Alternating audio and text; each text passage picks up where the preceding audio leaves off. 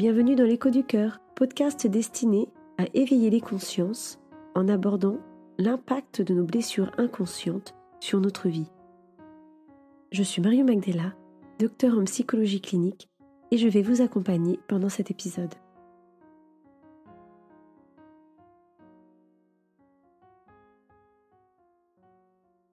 Je n'arrive pas à arrêter de penser. Je rumine sans cesse, ma tête va exploser. Je n'arrive pas à écouter mon intuition, je doute de mes choix. Ce sont des remarques que j'entends très souvent en rendez-vous. Et j'ai longtemps été envahie moi-même par une hyper-pensée. J'ai d'ailleurs été jugée de personne compliquée, ce qui a accentué le sentiment d'être incomprise et définitivement le sentiment d'avoir un vrai problème d'adaptation à ce monde. Et j'entendais bien les attentes des autres, les attentes de la société, et j'ai eu beau tout faire pour y coller, rien n'y faisait. Cela ne faisait pas sens. Alors peut-être que je vais projeter sur vous, mais je voudrais vous parler d'une histoire personnelle pour illustrer. Je suis quasiment certaine que beaucoup d'entre vous avaient ressenti le poids de créer une vie de famille avant 30 ans.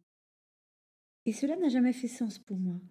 Mon ancien compagnon voulait un enfant avant 30 ans, mes amis ont eu des enfants à ce moment-là, ma famille s'attendait à ce que j'ai un enfant, et moi, je ne comprenais pas pourquoi avoir des enfants si jeunes. Je voulais être prête pour cela. Et aujourd'hui, j'ai 40 ans et je commence enfin à me sentir prête.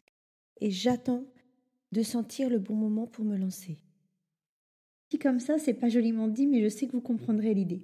Bref, des injonctions qui sont venues générer beaucoup de ruminations, d'angoisse, d'insécurité, et aussi des questionnements existentiels, ou sur mon avenir, qui ne pouvaient pas trouver de réponse et qui finalement me décentrait de mon cœur.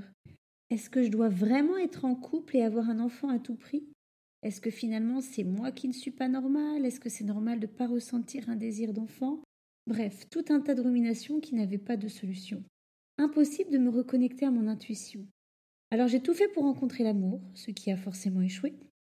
Échoué parce que finalement, je cherchais une réponse à l'extérieur alors que je n'arrivais pas à m'apporter directement une sécurité à l'intérieur et surtout de régler une problématique bien profonde chez moi, la question de la maternité.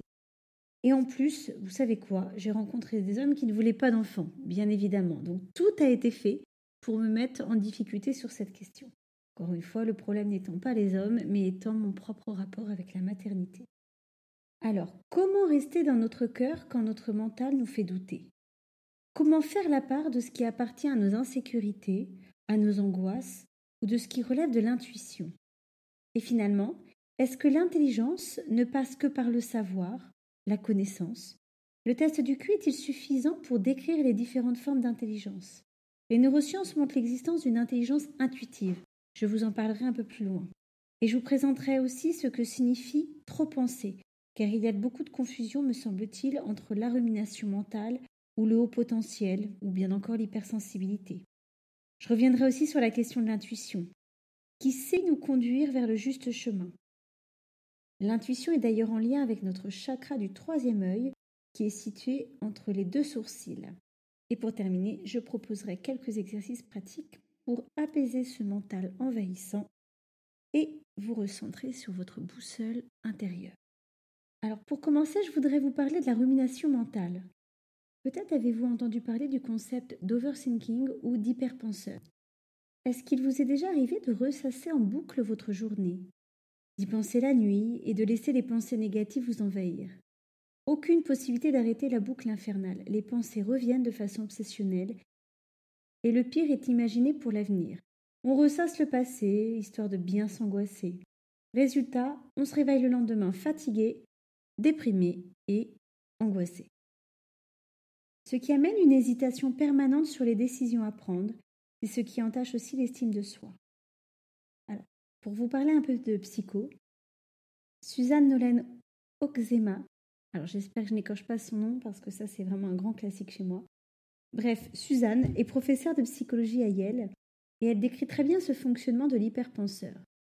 Le cerveau s'emballe, les interrogations et les angoisses s'entremêlent. Les pensées tournent à vide. Elle explique que les principales prises de tête sont en lien avec les deuils et les rencontres. Le terreau des prises de tête viendra en effet des enjeux affectifs. Que ce soit au travail ou à la maison, on se prend la tête pour tout. Et cela concernerait 52% des jeunes, que dis-je des très jeunes quadragénaires, et plus de 60% des jeunes adultes.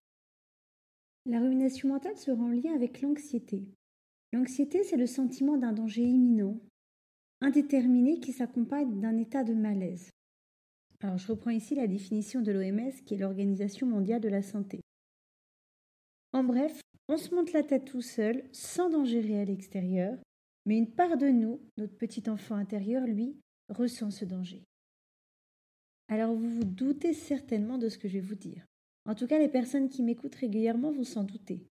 Allez donc voir votre petit enfant intérieur pour comprendre ce qui l'insécurise. Quelles sont donc les émotions qui prennent le dessus? Et qu'est-ce que la situation vient réactiver à l'intérieur de vous? N'oublions pas que toutes les situations que nous vivons à l'extérieur parlent d'un vécu intérieur. Je ne dirai jamais assez, donc désolé si je me répète encore et encore. Mais plus vous lâcherez le fait de changer l'extérieur en vous recentrant vers ce qui génère un conflit à l'intérieur, et plus la situation extérieure trouvera une solution. L'extérieur est juste un miroir de soi. Alors, est-ce que la rumination mentale veut dire que nous sommes surdoués, ou HP, ou zèbres, peu importe le terme utilisé? Eh bien non.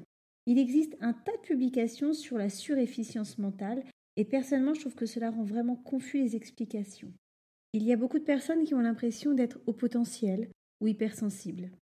Il y a aussi des auteurs qui expliquent que des hauts potentiels sont parfois diagnostiqués bipolaires ou état limite par erreur. Alors, je ne dis pas que cela n'arrive jamais, certainement qu'il existe des erreurs de diagnostic, mais quand même, il est important de ne pas confondre ce qui relève d'un trouble de la santé mentale et d'un fonctionnement du cerveau, un cerveau qui serait différent, c'est-à-dire que celui du haut potentiel est un cerveau qui fonctionne différemment des autres. Et finalement, tout ça, ce ne sont que des catégories et je n'ai pas envie de vous perdre et de me perdre dans ces confusions.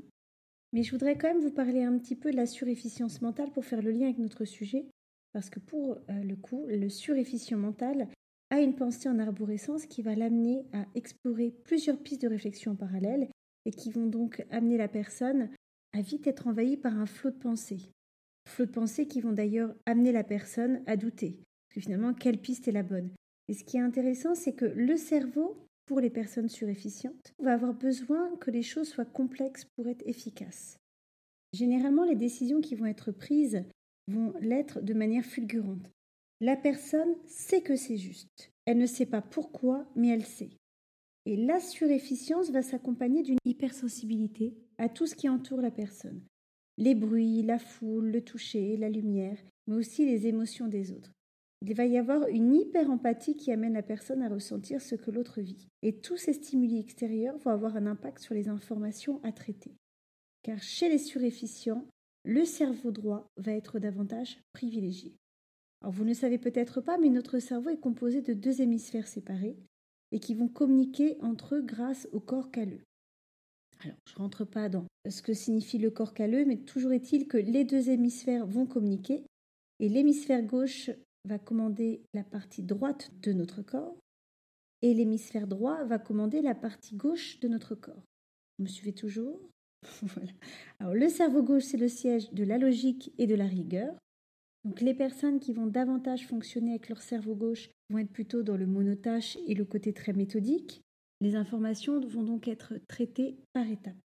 Pour une personne qui fonctionne davantage avec un cerveau droit, c'est l'information sensorielle l'intuition qui va être mise en exergue. Les personnes vont être plus créatives et moins organisées.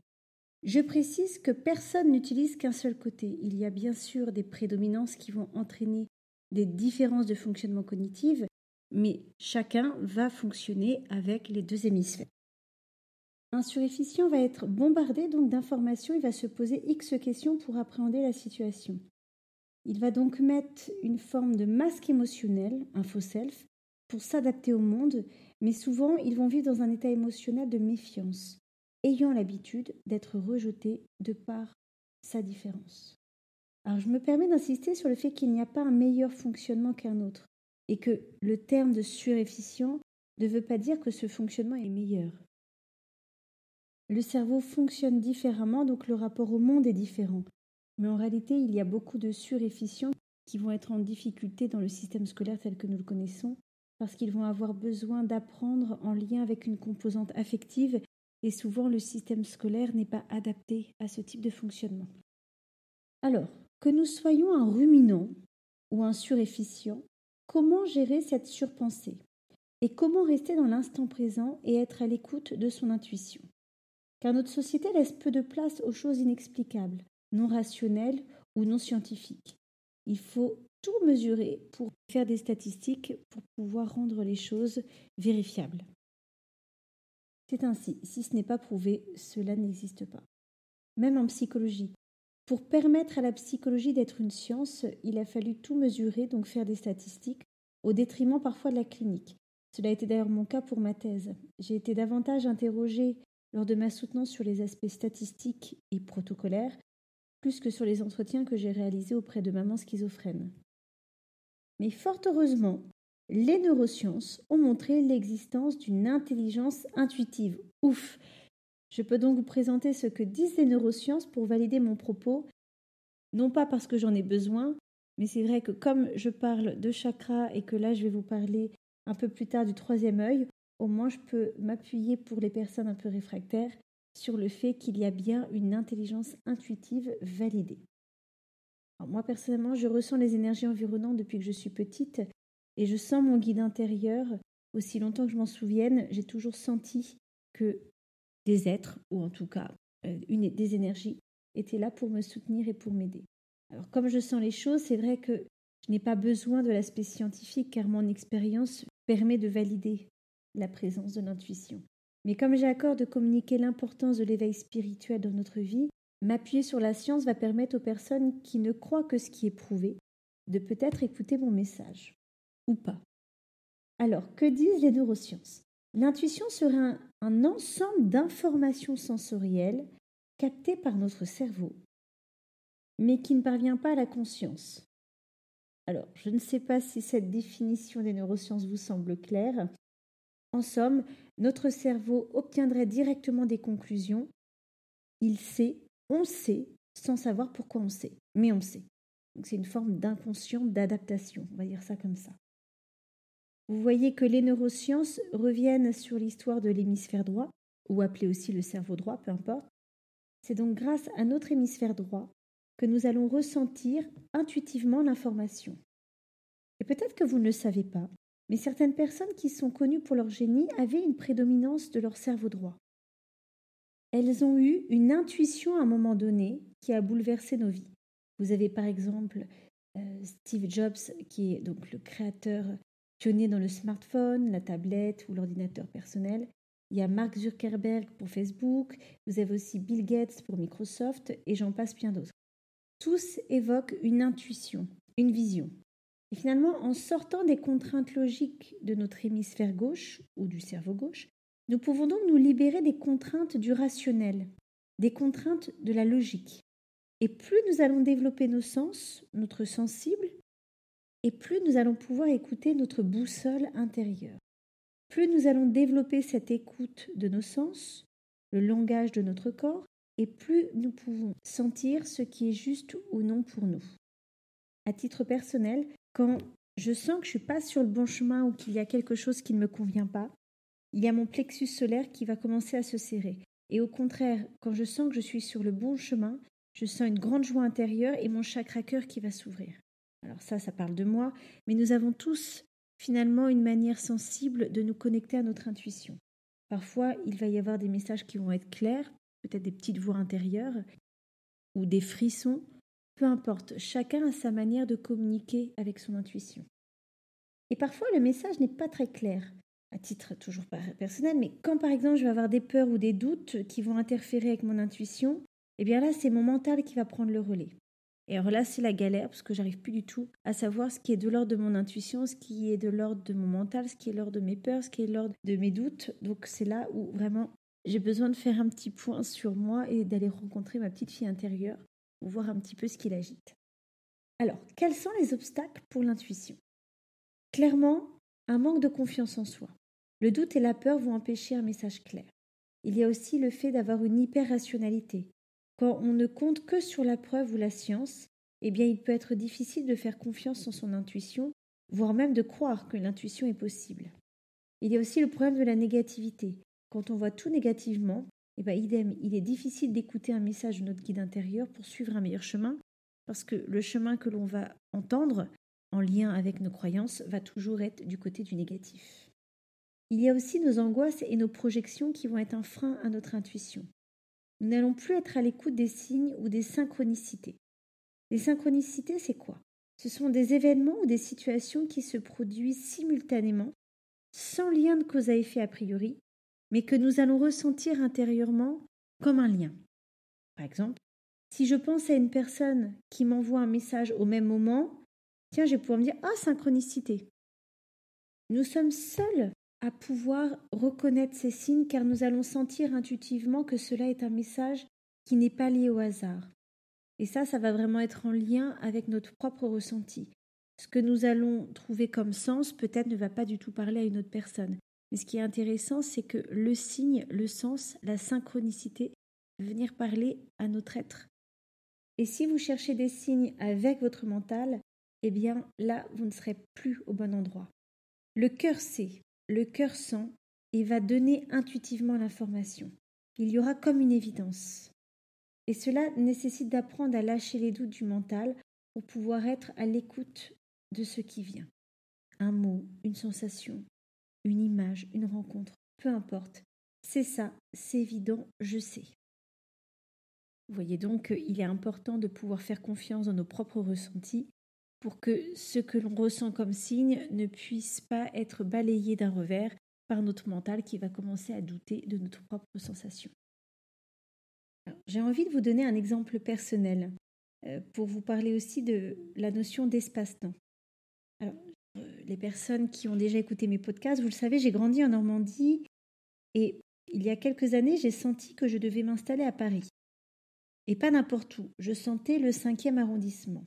Pourquoi? Alors, aucune idée, car je ne connaissais absolument pas Paris et encore moins le cinquième arrondissement. Alors du coup, je me suis lancée dans la recherche d'un cabinet à cette époque. moi, je, travaillais à Rouen et j'avais déjà un cabinet à Rouen. Et puis j'ai trouvé un cabinet dans le 11e. Bon, cela ne m'allait pas, donc je suis passée ensuite par le 15e, je suis retournée par le 11e, et définitivement, je ne trouvais pas ma place et je peinais à développer ma patientèle. J'ai donc fini, après deux ans, par me dire que je me suis trompée, que Paris n'était pas juste pour moi. Et en même temps, on m'a proposé à un moment donné un poste universitaire au Canada. Je ne le sentais pas vraiment, mais en même temps, j'ai voulu vérifier que euh, voilà, mon intuition était juste. Alors, en me rendant sur place, je me suis rendu compte que ce n'était pas juste. Mais ce qui est intéressant, c'est qu'au moment où j'ai lâché le fait de trouver le bon endroit et au moment où je me suis décidée finalement à quitter la France, c'est là où Catherine Dolto a répondu à un message que je lui avais envoyé huit mois auparavant pour me proposer une place dans son cabinet. Et vous savez où est euh, situé le cabinet de Catherine Dolto Eh bien, dans le cinquième arrondissement. Et donc, il m'a fallu plus de deux ans pour comprendre pourquoi le cinquième arrondissement résonnait ainsi, alors qu'encore une fois, je ne connaissais absolument pas Paris avant de commencer à, m'y installer et à m'y intéresser. Finalement, le cinquième était ma place, le bon endroit pour moi, une évidence. Et ma patientèle, à partir du moment où j'ai trouvé cette place dans le cinquième, a commencé à se développer comme par magie. Donc vous voyez bien que l'inconscient n'a pas d'espace-temps. Il sait ce que nous ne savons pas encore.